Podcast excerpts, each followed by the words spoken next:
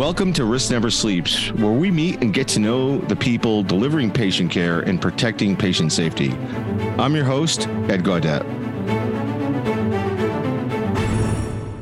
Welcome to the Risk Never Sleeps podcast, in which we learn about the people that are on the front lines delivering and protecting patient care. I'm Ed Gaudet, the host of our program today, and I'm joined by Jim Kuiphof, the Deputy CISO for Corewell Health. Let's start with uh, learning more about your role and yeah. your organization.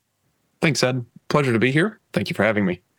My role is as the deputy CISO, which is the chief of staff, if you will, within the office of the CISO for Corewell Health. Corewell Health is the organization that was formed as a result of Beaumont Health and Spectrum Health coming together uh, to form the largest health provider in the state of Michigan. So we are a $14 billion health system um, with a health plan, delivery, health delivery, uh, ambulatory sites, hospitals all over the state. So 65,000 employees. Excellent. And you were at Spectrum before. I was um, at Spectrum before, correct. All right. Excellent. Tell us a little about your background. How did you get into healthcare and cyber?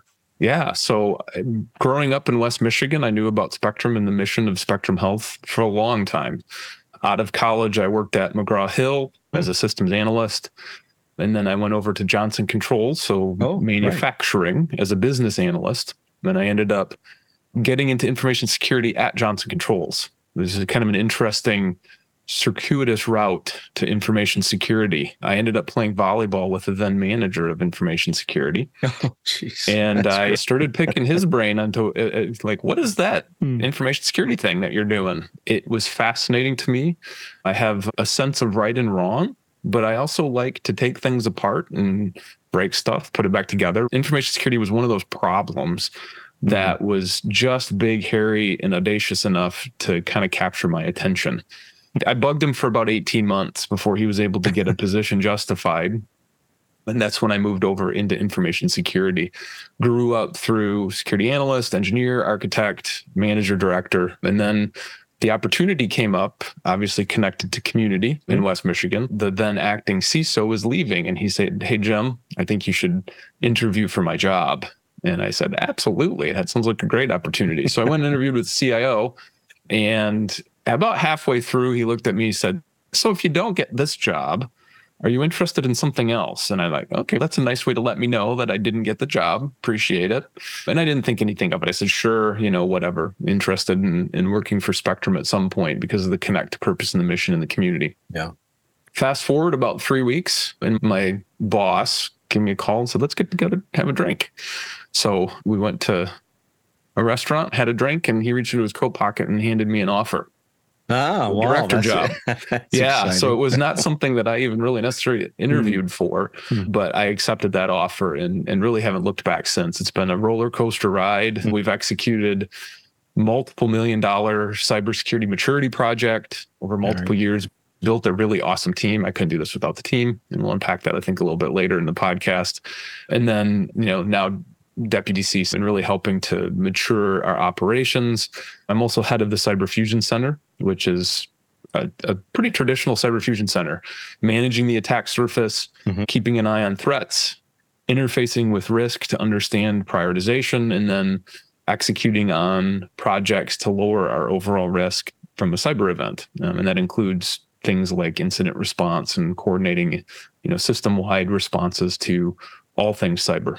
And so my teams deal with all of those things, um, forensics, the whole thing. So got it. Pretty expansive responsibility, mm, and the team is yeah beyond fantastic in all of that. Yeah. And how about medical devices? So medical devices are managed through our digital services team, which is our mm-hmm. IT team, and we work very closely with them um, to provide visibility into vulnerabilities, inventory, and use. Yep, across the system. Got it. Got it. Do you have bio? Do you have a biomed group as well? Or? We do. Yeah, we have a biomed group, and radiology is separate. Yep. Okay. Excellent. So, as you think about the next 18, 24 months, what are the top three priorities for you? Yeah, no, that's actually a, a really cha- a big challenge as mm-hmm. we look at bringing two teams together, very disparate teams from across the state, under one umbrella with a, a singular chartered mission that everybody can get behind. Technically, we're looking at things like maturing our EDR um, mm-hmm. building out a comprehensive pane of glass, if you will, to understand our threat landscape, our vulnerability environment, the attack surface, making visible to other teams who are ultimately responsible for technology and applications, their the maturity of their various spaces. Professionally, for me, I'm looking to grow and develop the skills necessary, the executive it, if you will, to potentially move into a CISO role someday. Oh, so okay. it's a little bit of everything for me. It's kind of a mixed bag, right? we have got some new technology to deploy, mm-hmm.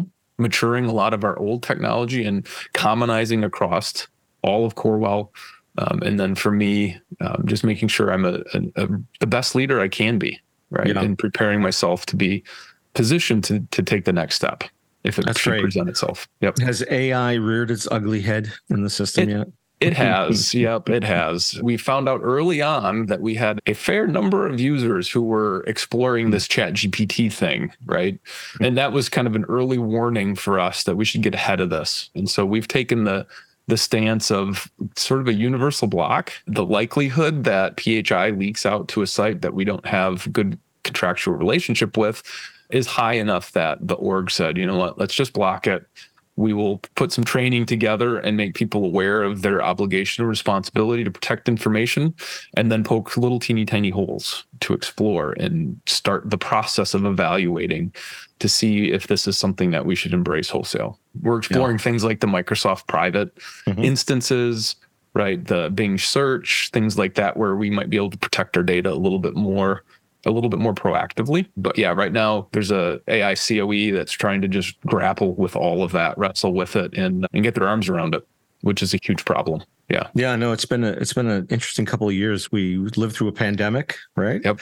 And learned a lot through that process. And now we're dealing with AI, which is, you know, arguably the largest, most most important technology advancement in years. Yeah. What what keeps you up at night?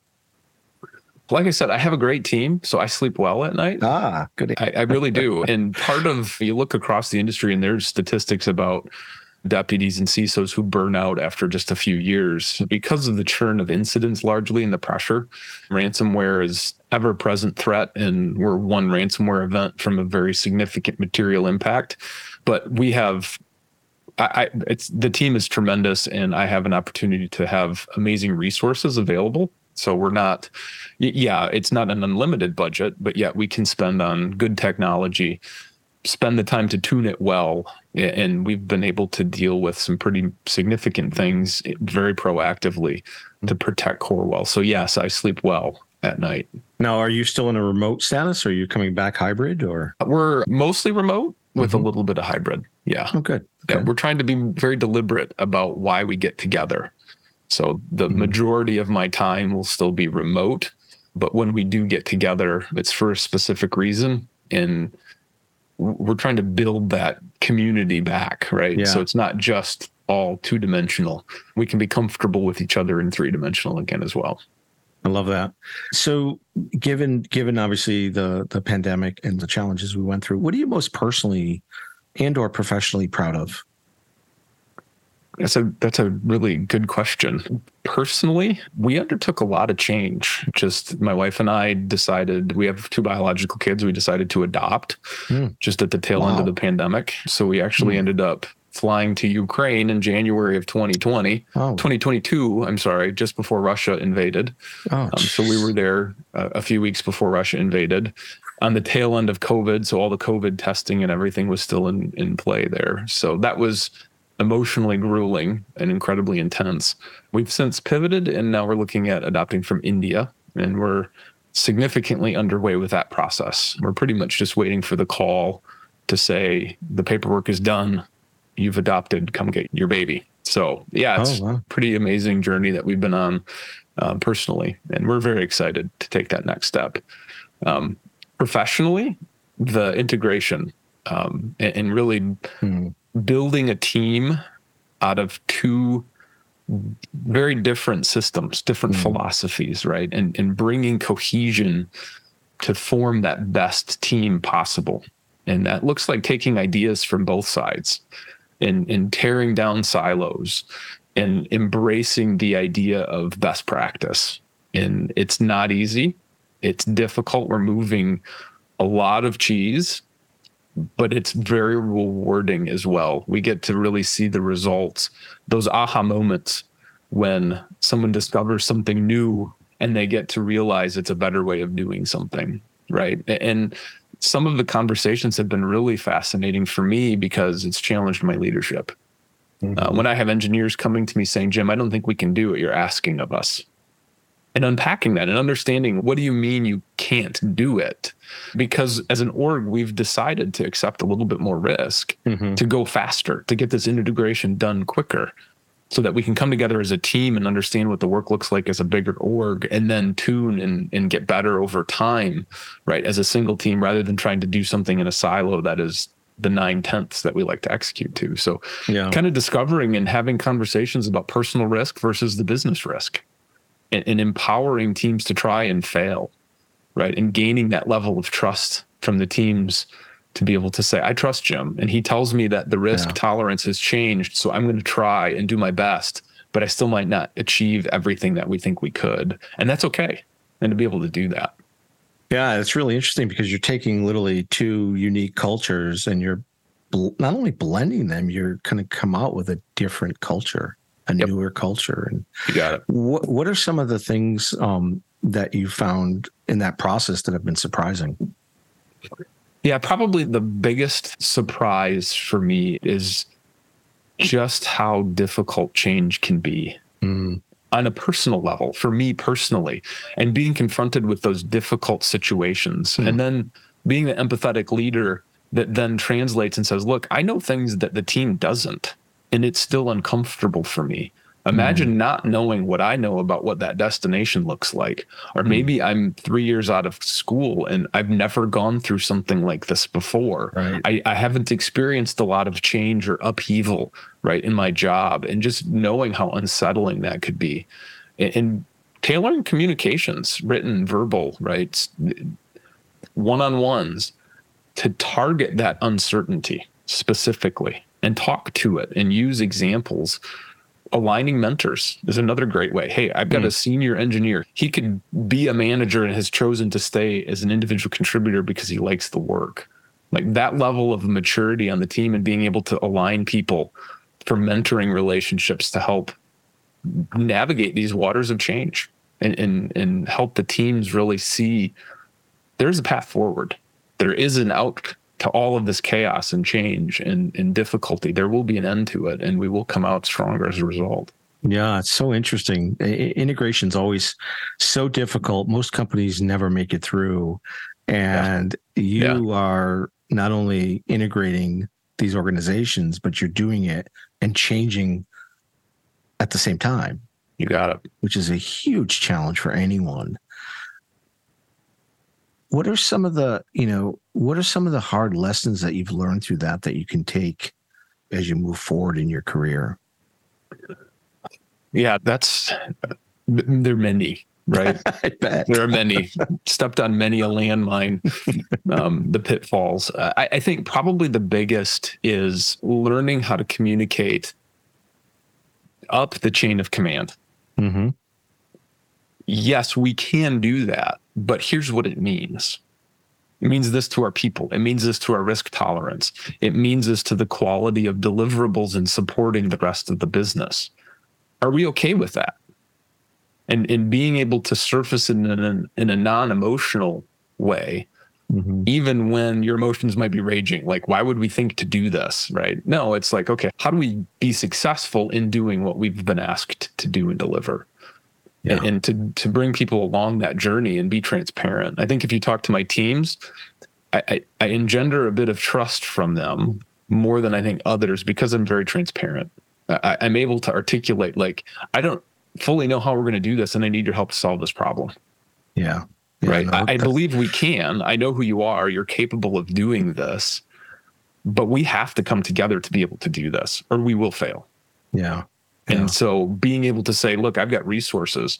Tell me what the problems are that you need to bring resources to bear on. Where are you having conflict so I can go pave that road as smoothly as possible so we can run as fast as possible. So I'm I feel like I'm part of the team, Ed. I'm not leading the team. It's a different role. I have a different responsibility. But at the end of the day, I need them, I think, more than they need me. Yeah, well, isn't it always the case too? And I think, Yep. you know, again, I think you learn you're a leader regardless of what position you're in, because it does take more than one individual. It does Yeah. take a a community of folks to, to- especially when you're going through that level of change organizationally, and that's huge. Wow. So, love hearing about your current role and what's happening at the organization. If you weren't doing this job, what would you be doing outside of healthcare that is and a- IT? That's a great question, Ed. So if I wasn't doing anything in IT at all, Yeah, what are you most passionate about? Like when you oh man, we're also in the middle of a remodel. So remember, I said we tackled some pretty big life things. Yeah. Love working with my hands at the end of the day. So through a series of mis misfortunes with the remodel, I've had to do a lot of the work myself. And so learning and just really appreciating being able to get out and plan and tackle something that's physical and tangible is really awesome. So what would I be doing? Probably something in that space. flipping houses, maybe. Yeah, maybe. Could be. Yep. Potentially. What? How big was the remodel?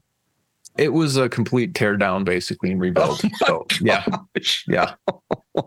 That's not a remodel. That's just built a new home. That's new construction. Yeah. That's pretty new much. construction. Pretty yeah. much. There were a few walls left standing, but yeah. Well, I come from a well, my my wife comes from a family, which I come, I guess, from a family of folks that are very good with their hands. My wife is obviously she's a realtor, but she understands how to. She built our house alongside with her brother and father, and and it just fascinates me how. And they we talk constantly about construction, and it's just it's fascinating how difficult it really is, and how precise you have to be. Yeah. about everything. It's Yeah. it's crazy. yeah. Especially trying to meet customer expectations because That's everybody right. has everybody has different That's taste. right. And what I think you might want is probably right. not exactly what you. Wanted. blue And how to that's right. That backsplash. That bl- it's too blue. It's too blue. you gotta you gotta So if my brother-in-law is listening to this, he'll know what I'm talking about. we've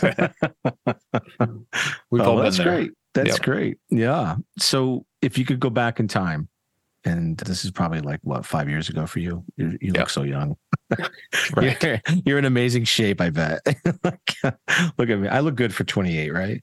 Yeah, exactly. Would you- Exactly. What would you tell your 20 year old self?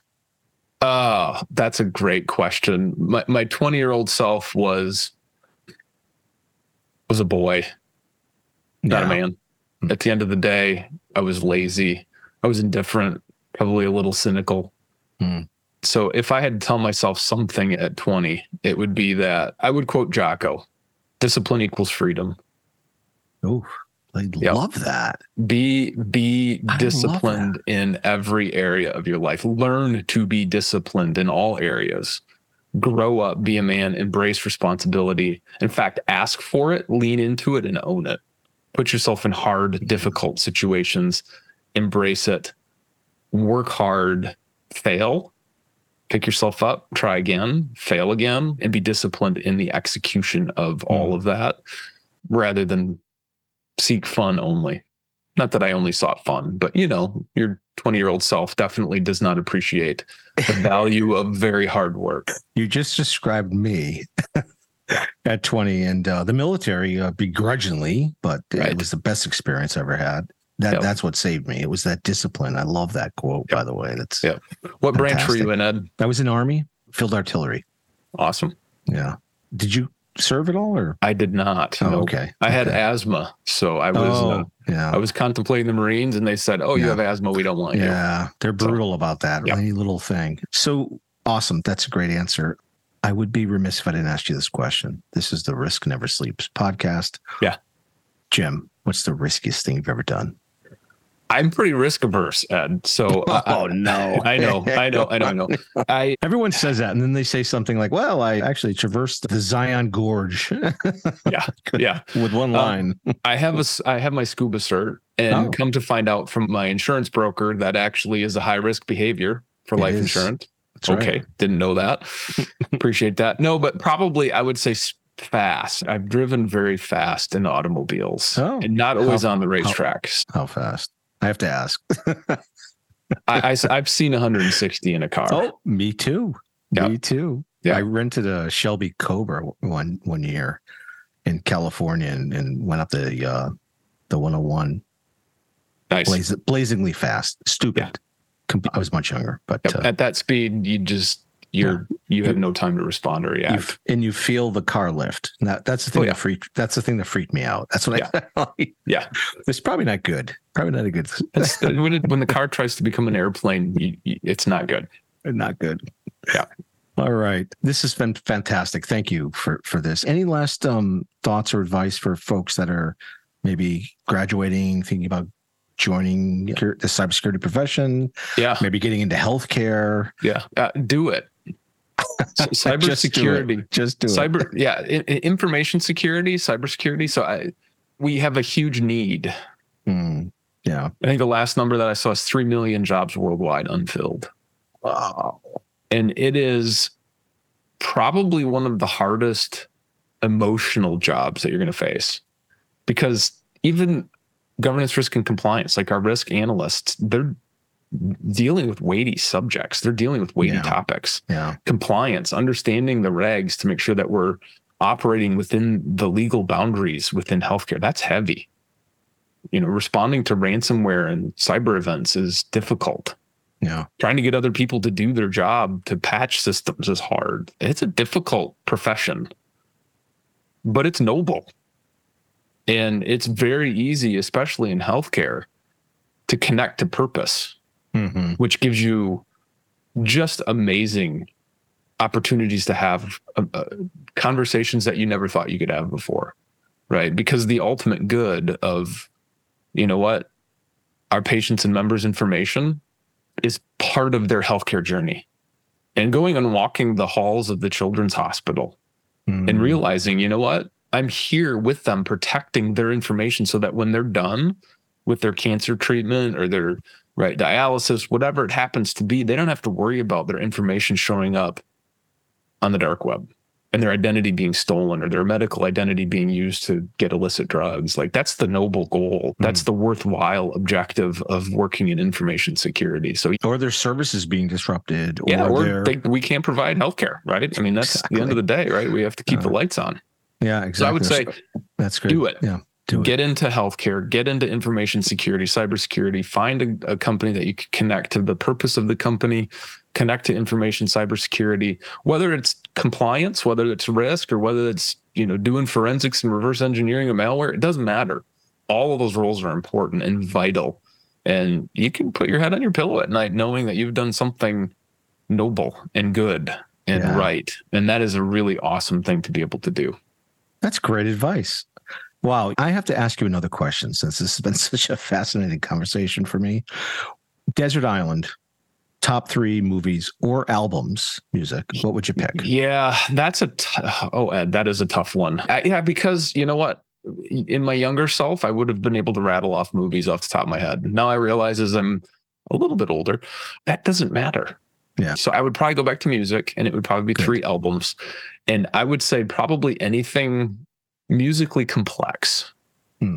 Jazz, classical, symphony, Beethoven, Brahms. I love piano music as well. My my wife is a piano player. We have a baby grand so Oh, I just nice. I Yeah. love the the tone of a nice piano as well. So it would be something in that genre. I have a number of CDs from back in the day. I've grabbed three of them and go. So Uh, sounds like Radiohead would be on, be on that list. You're a Radiohead fan? I am not. No. Oh, that's that's complex music right Yeah. there. All right. Well, thank you, Jim. This has been terrific. Uh, really appreciate your time today. This is Ed Gaudet from the Risk Never Sleeps podcast. And if you're on the front lines, protecting patient safety and care delivery, remember to stay vigilant because risk never sleeps. Thanks for listening to Risk Never Sleeps. For the show notes, resources, and more information and how to transform the protection of patient safety, visit us at censinet.com. That's C E N S I N E T.com. I'm your host, Ed Gaudet, and until next time, stay vigilant because risk never sleeps.